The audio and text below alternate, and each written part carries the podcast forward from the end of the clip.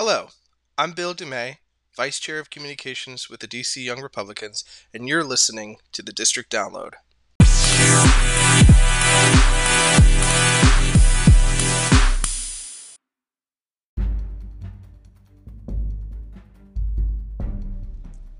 With only nine days left until Election Day, hundreds of Republicans running locally, statewide, and nationally have their campaigns firing on all cylinders as they aim to make as many voter contacts as they possibly can before November 3rd. Young Republicans across the DMV region have been hard at work to get Republicans elected, especially in Baltimore, also officially referred to as Charm City. In today's episode, we'll be interviewing a fellow YR running for Baltimore City Council, Maria Mandela Vismale. Maria grew up in the city's Grove Park neighborhood and is a graduate of Western Senior High School.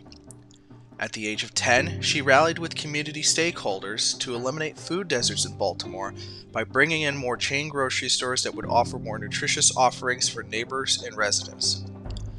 At the age of 17, she spoke in front of City Council to fight for youth recreation funding as a BUILD youth liaison. She's a proud graduate from Lincoln University, a historically black college, who before graduating sat on Lincoln University's NAACP College Chapter Board. In her professional life, she's worked as a criminal defense investigator, helping incarcerated clients, and has even worked alongside elected officials as a volunteer at the U.S. House of Representatives. We've got a lot to cover, so let's just jump right on in.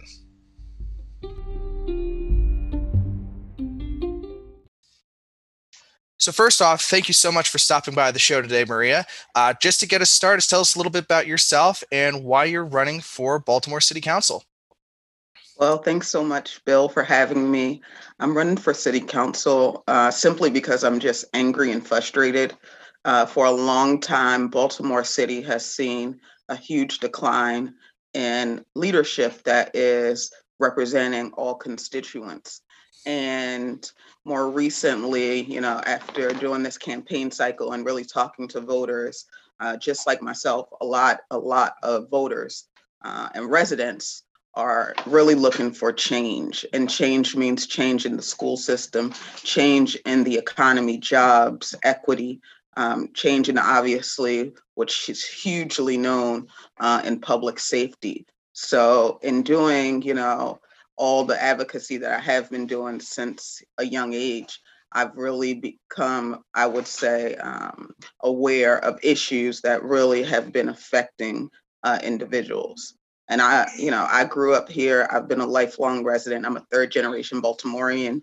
Uh, at 10 years old, I helped in a food desert. At 17, I spoke in front of city council as a youth liaison.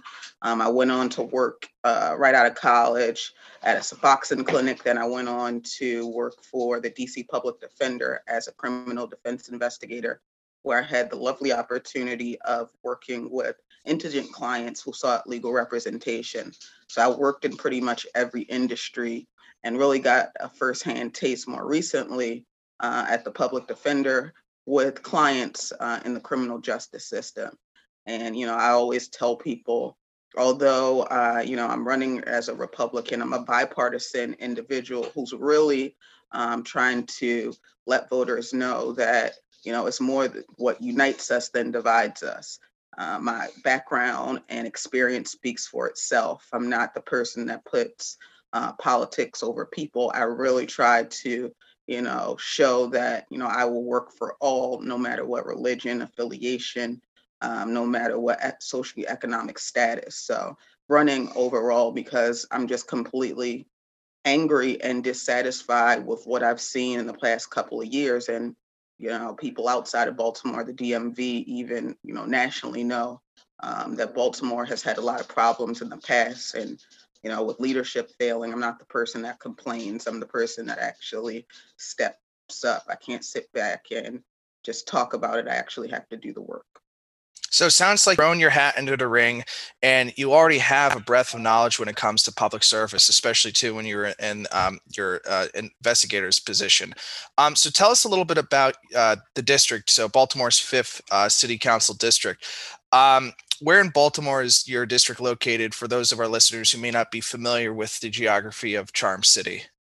So my district is the fifth district of Baltimore City. Um, that's what I'm running for. And it's the northernmost district to the county, a huge landmark that a lot of people, my friends outside of the DMV know, uh, is Pimlico Racetrack. We have communities as far as Mount Washington, North Roland Park. We have Pimlico community. We have the West Arlington. We have the Cheswolde, the Falstaff. We are a very, very diverse uh, constituency. Uh, my my uh, individual district uh, is really known for being the pinnacle of the city. Um, but unfortunately, we see that there, and I was just on a call yesterday, uh, a forum actually talking about this. We see that in District 5, there are two District 5s. So you have one District 5 that is, you know, beautiful. It has a lot of resources.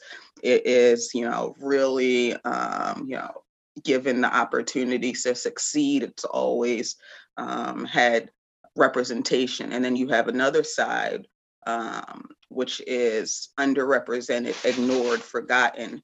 Um, the resources are inferior. And that's why I'm really running as, you know, a woman that is trying to end this disparity.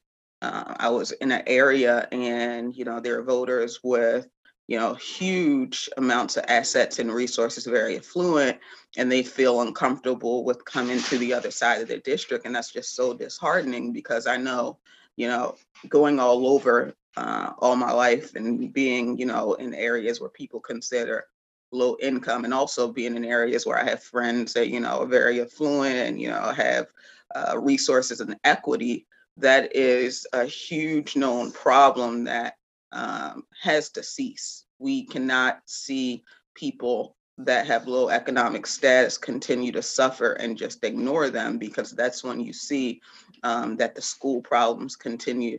That's when you see that the public safety uh, issues are apparent, uh, yet nobody really wants to address it, or they only want to allocate funds um, to, you know, areas that are pretty much doing okay. And that's not to say that I'm not representing or aiming to represent when elected uh, those communities. It's just that I'm trying to unify and end this huge wealth gap and this huge um, disparity amongst education and obviously public uh, safety resources and really give people the opportunity, uh, as my slogan says, to help elevate their lives. Very simple. I want to heal. So if we can heal, if we can give people hope, if we can make, you know, individuals who feel like they've been forgotten uh, have these opportunities, then you'll see overall the fifth district will thrive and go back to being, um, you know, what I've always thought it was, the model of the city where anybody can come, have their family, be safe, and really enjoy the best quality of life. So it sounds like one of your big mission statements with this campaign is not only just your frustration with how the status quo has been in Baltimore, but also to bring parity between these two sides uh, to your district uh, and make sure both you know the these two sides of your district are able to have the the city local state and federal resources needed to fully thrive. Um, so i wanted to transition now a little bit into uh, some of the major issues for your campaign. You've already touched on this a little bit already um, but what are some of the issues uh, you've spoken with with voters and what some of the voters you've interacted with have said are the most important um, this election cycle? And um, what would you say are your day one priorities uh, when you sit down at your desk uh, come your first day in office if elected? Well, that's a great question. Uh, the overall consensus is we need in District 5 uh, public safety resources to benefit all people. Community policing is huge. Um, however, again, you know, certain areas uh, are more benefited and have more resources than others. Uh, specifically, I wrote a press release because uh, my opponent was aiming to move a vital safety resource, the Northwestern Police District, um, closer to uh, Pimlico, which obviously is a huge business, um, you know, entity, and also, uh, you know, really away from an affected area, which was north, uh, excuse me, south of uh, Northern Parkway, which kind of is the dividing line, which you'll see in my district. So really aiming to address public safety needs to be uh, an asset for all people.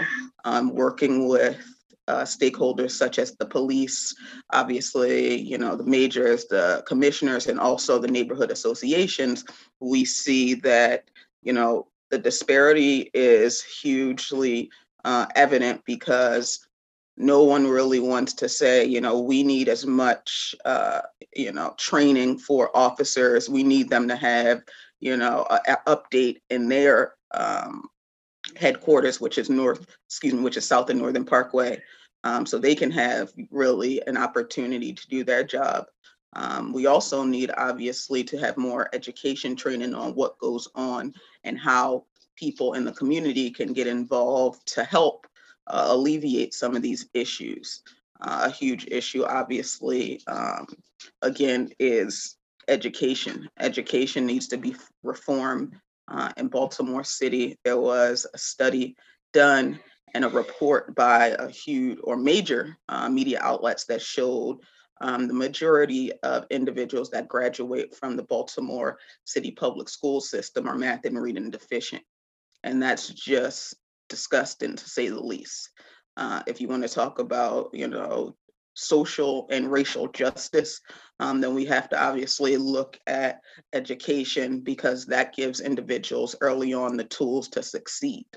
And last, and you know, I think these all are huge issues, public safety, education. But lastly, which is also a huge issue, which the first day in office, uh, I know that that'll be at the forefront, is a business and obviously home ownership. What's going on with the bills? the water bill, for instance, your high property tax, um, city workers' inability to really thrive because they're barely making it. They're overpaid. They're excuse me. They're overworked and underpaid. And so I aim to not only unify the district by bringing the neighborhood associations together and seeing how we can, you know, work together. So it's not this disparity, but I also aim to get city workers in the conversation to get um, local residents the opportunity um, to be employed rather than doing the outside contract. So, really focusing on the three issues of public safety, education, and the economy are things that I wholeheartedly know are issues that not only affect um, the residents, but affect uh, the greater Baltimore. Because if one district fails, we all fail. And again, I'm very, very excited to live here and you know be a lifelong resident. But if we continue to see these things happen, um, you will see that as we've already seen people moving out, businesses leaving, um, you know, the uptick in crime, and obviously uh, individuals, especially the youth, failing um, to go out into the workforce because they are not prepared due to um, the subpar education. Thank you very much for sharing that with us. Now, you mentioned your opponent um, being that I, I, believe you had said that she was opposed to moving a police headquarters. Uh, tell us a little bit about your opponent in this race. Uh, is this so? Is this race that you're running uh, an open seat, or are you running against an incumbent? So it's a he, and I'm running against a first-time incumbent. Uh, I would be, if elected, the first Black woman to ever hold the seat in my district. Um, my opponent um, has failed as the public safety chair um, to really help our district specifically. And that doesn't mean as a public safety chair, you obviously on city council only focus on your constituents in your district. However, it is huge because you have been elected to represent your district to satisfy the needs and you know allocate resources to of course your district and other district. And we've seen um, that not only crime has been on the uptick but we've seen that just in district five again we have that division where you know individuals that are affiliated or in the interest of the opponent uh, have been well taken care of whereas individuals that are outside of that bubble are overlooked. Uh, and that's, you know, unfortunately something that a lot of people have to just put at the forefront of the ticket. You know, you can run and be a person that, you know, is looking to satisfy the needs of your residents, but you also want to, if you put somebody in a position of power, if they are sitting on a chair, if they are sitting on a committee as the chair, um, to obviously be uh, a representative because the chair of the public safety, it represents the entire, entire um, city council districts. So, you know, though that's something that, you know, I've seen a lot of residents don't know um, the opponent, especially again, I, I keep bringing up um, on the south side of Northern Parkway because it's almost like you don't have to, uh, or he hasn't had to, and a lot of leadership in the past in this district hasn't uh, felt they needed to rely on those voters or engage with those voters because they just write them off. And I have been paying attention. I've been talking to voters, and I'm frankly sick of it, just like a lot of uh, residents and voters. Um, been on a call, a couple community liaison meetings, a couple um, just overall events that are in the district, and even being out in the community. Um, that's the consensus, and we have to really pay attention to not only stopping that, but making sure I am elected so we can unify and obviously bring the district back to where it used to be when I was growing up. And you were talking a little bit before we started the interview about uh, your ground game as well as just the whole Republican Party and Baltimore's ground game with having a mega Super Saturday this past weekend. Uh, does your opponent have a strong uh, ground game? Uh, how's fundraising looking like? If I could ask that. Yeah, sure. So, um, as a first time, uh, you know, candidate, I've had a lot of support, and it's just you know, not only surprising, but it's really reassuring because, you know, we have definitely raised money and, you know, obviously would like to raise more. Um, however, just knowing that, you know, people are coming out, just knowing that residents are receptive, it's been not only reassuring, but it helps um, because campaigns cost money. You know, the background, you'll see, I don't know, you know, this is the podcast, but in my background, you'll see that it's yard signs. You'll see that you have to give out palm cards. You see that you have to do digital ads, which we've um, been able to do. You've seen that we've had to obviously uh, make sure that we have the resources to, uh, you know, make our uh, campaign known. So the ground game, you know, after doing this awesome Super Saturday, volunteers coming out, us having the t-shirts. I don't have one with me, but somewhere over here um, has been helpful because again, it shows that you know we're here, we're making noise, and the voters have an alternative. And again, regardless of um, the political climate, you know people sometimes say republican and they say you know they're not they haven't been socialized to understand that we are all different. You know as a female black woman i believe in limited government. However being a republican um, does not stop me from understanding that we need criminal justice reform or being a proponent of you know workers rights especially the city workers who are essential um, to helping our quality of life and are out there every day. So getting the message that, you know, being an alternative is more that unites us. I would never, ever, ever um, sit here and say, you know, I'm the typical standard, you know, old way. I, I like to say I'm very much so a bipartisan leader who is looking to not only unify um, people that have, you know, various values and are, you know, kind of reluctant to vote for me, but I would like to say that um, with our campaign, uh, the support of the community and actually the conversations we had have made a huge difference on helping to propel our efforts. Great.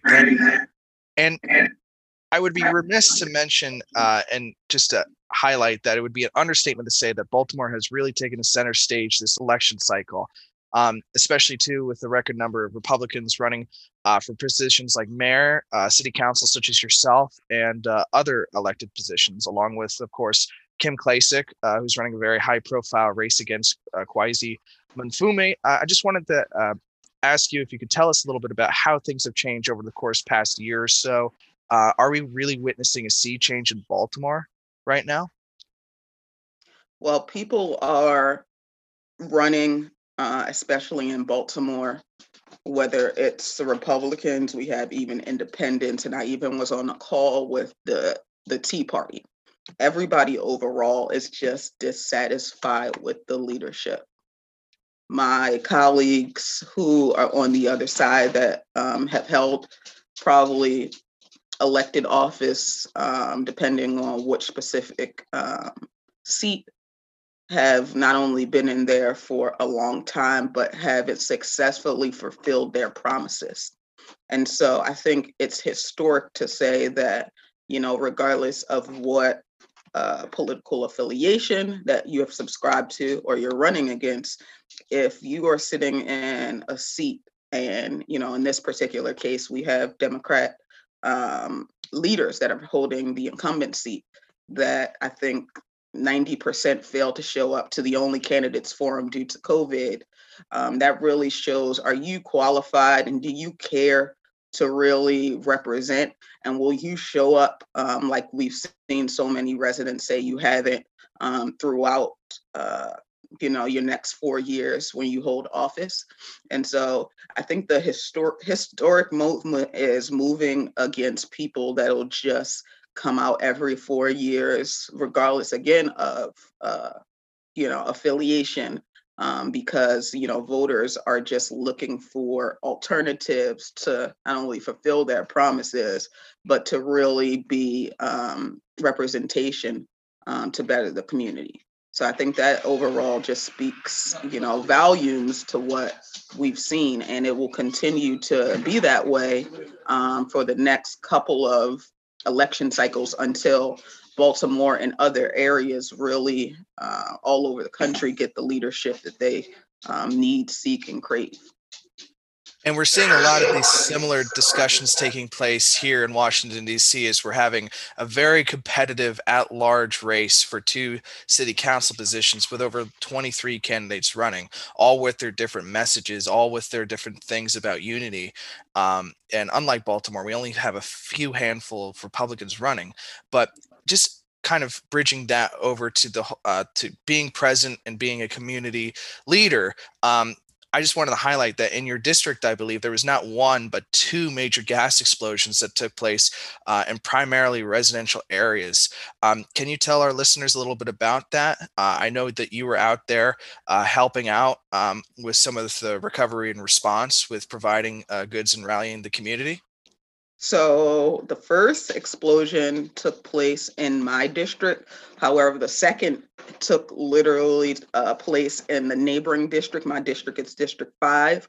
Um, the second explosion took place in District 6. Still, with that said, you know, I can walk to the area where the uh, explosion took place and on the other side you know you could be back in my district in probably a couple minutes. So they were in very close proximity. And regardless you know after talking to so many residents and after seeing that they took place so uh, close together you know that raises so many questions about infrastructure public safety and you know quality leadership. People have been reaching out and we're still um, kind of just amazed and angered and frustrated because uh, BG&E has ruled that these were not causes of a gas leak. There are still ongoing investigation to this day for my specific, uh, the explosion that took place in my specific district. Um, and, you know, I don't know about you, but an explosion affects not only physically households and families, but it takes a toll mentally and emotionally and I went out specifically and was on the ground the first day, and we had a huge community response. Uh, we had the American Red Cross. We had almost every community activist and you know community organization. And then following up, um, I believe a week or two later, I said that's not enough. You know, people can get the physical resources, but they also need the mental and social resources. So I and my team of volunteers and um, you know, a wonderful and lovely realtor, an amazing uh, licensed therapist and another um, community organizer who has her own nonprofit came together to do a holistic uh, event where we gave individuals who were impacted, you know, tools to obviously use on their day-to-day life. So we gave out obviously you know food we gave out toiletries we gave out gift cards. But then on the other side of that we had this therapist who was discussing post-traumatic stress and giving counseling resources and making sure people that are experiencing the trauma because an explosion is not just something you know you can just get up the next day and be fine with the the noise the shock the anxiety surrounding that will walk with you for for a long time and you have to be able to cope with that to really take care of yourself spiritually mentally and physically. And we also had for those who are just looking i don't know if i can you know confidently say i want to stay in my home after the windows have been blown out after my neighbor or you know a couple doors down i see a huge um, just flattened uh, area with nothing left and you know basically left in shambles. So we had a realtor there as well who was able to you know give her assistance if people were looking to relocate or looking for uh, you know resources on obviously finding new homes to have that equity um, that obviously creates another part of a great quality of life. So really taking a holistic approach and then obviously noticing that, you know, this wasn't the first and only. Then a couple weeks later, the second explosion occurred in our neighboring area, and you could still hear it, although you weren't in the district. Um, you could still hear it. And so it comes back to what are leaders doing to hold uh, people accountable to provide quality of life for individuals who you know really need um, obviously the leadership that says we are not going to allow citizens to be um, overlooked and put in the face of danger. So you know that was something huge and it was really scary but we got out there and i'm optimistic that you know when elected i won't only focus on obviously issues around education and just physical you know public safety but again a quality of life that ensures people can have infrastructure that keeps them safe people can hold bg&e and other leaders that provide uh, electricity water gas um, to ensure that you know we never have an explosion like this again, and definitely not in uh, such close proximity um, when clearly that is you know unheard of and really, really um, uh, in a way affecting the lives of everyone in the district. Absolutely. Yeah, especially too, like in a residential area when an explosion goes off. I mean, that's just everybody, not only is everybody's sense of security, but just, you know, it's your home, right? And I know for me, if that were me, I I'd be completely shook by that. So the fact that Yeah. you took it upon yourself to bring the community together, just overall just goes to show your leadership qualities as well as just your drive and your determination uh, in representing the people of Baltimore's fifth uh, district. Before we um, transition to some of our final questions, I just wanted to highlight that um, I, I saw that you were uh, recently attended uh, the campaign school at Yale. Um, for those of our listeners who are looking to get into the campaign space um, and learn a little bit more about um, how to get trainings for being an advocate as well as maybe a future elected uh, official, uh, tell us a little bit about your experience about the program and uh, what you got out of it. Um, so I was really interested in obviously getting the tools to not only run a campaign, but to be a great candidate. And so I initially took a one day course at GW um, where I met a great and wonderful mentor and advocate, Jennifer Lim, who then, you know, recommended me uh, along with her colleague Kodiak um, to check out this campaign school. And initially, after going to the first, you know, class, the one day course at GW, I met Patty Russo, who is the founder of the campaign at Yale School. And after meeting her and just getting a 20, you know, I guess not even three, four hour um, taste of what it was like and the resources she had to offer, I definitely took it upon myself to go ahead and invest uh, in myself to get uh, the week course that was given at the um, campus of Yale University. And so that actually was probably one of the best things I could have ever um, done.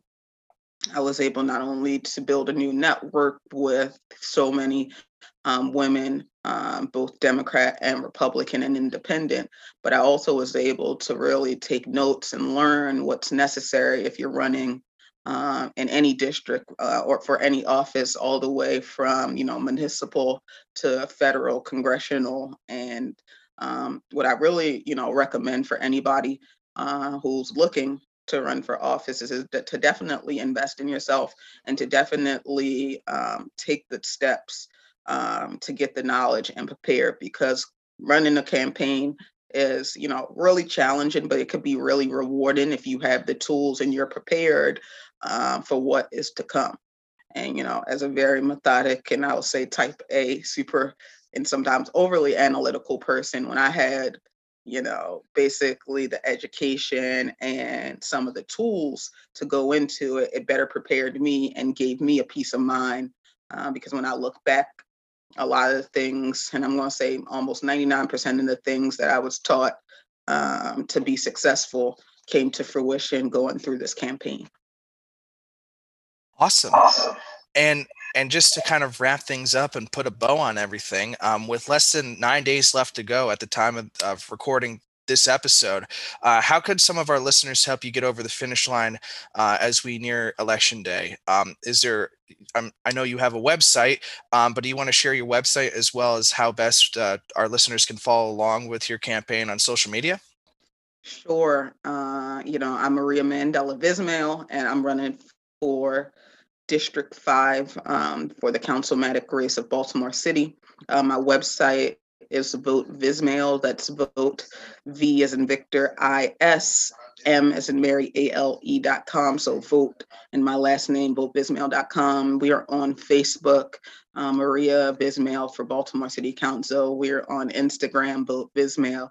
Of course, Twitter, vote Vismale. And you can even find me posting um, things on, you know, social media uh, as far as you know linkedin and every other outlet. So we're all over the internet and the best way for individuals to help you know with nine days away we still have efforts that obviously take money. So whether that's doing more texting whether that's doing more increasing our digital ads. So donations always help anything from a dollar uh, and the to me the best uh, thing that i've seen is you know people say all the time look, I can't give you much, but somebody that takes the time to even donate $10, $20, it just speaks volume um, to show that they still support in any way they can. Another huge thing, obviously, um, that we've been working on really hard is the phone game because due to COVID, um, unfortunately, where we would like to have uh, you know, touched every single voter, which we still do when we go out and door knock. Some people are reluctant to you know, open doors. So taking a call is easier for folks um, who are obviously practicing precautions during this pandemic. So really doing the phone banking piece of it, uh, talking to voters on the phone, and then of course, uh, with nine days away and um, early voting started starting tomorrow, basically having volunteers to you know be at the polls and hand out flyers um, and I know, you know, some listeners are out of state and that's not immediately what they can do. And they're doing other races, but then it all goes back to then, you know, get on social media, repost, bring awareness. You know, if you can't do that, you know, write, uh, uh, go online and, you know, drop a donation, whether, you know, $100, $10, $20, whatever you can do um, to really put this uh, campaign over you know over the edge and help us to make sure this win is something from the people and for the people and um, you know change baltimore overall all right. Well, thank you so much, Maria, for taking the time to speak with us today. I know you're running a terrific campaign up there in Baltimore, uh, and I know our listeners are looking forward to help you get over the finish line. So, again, thank you so much. Thank you so much, Bill, for having me. I appreciate you, and definitely, um, I think all the listeners, and you know, can't wait to come back and do a follow up as Councilman Vismale. or Councilwoman Vismale. Wonderful. Thank you so much. All right, take care.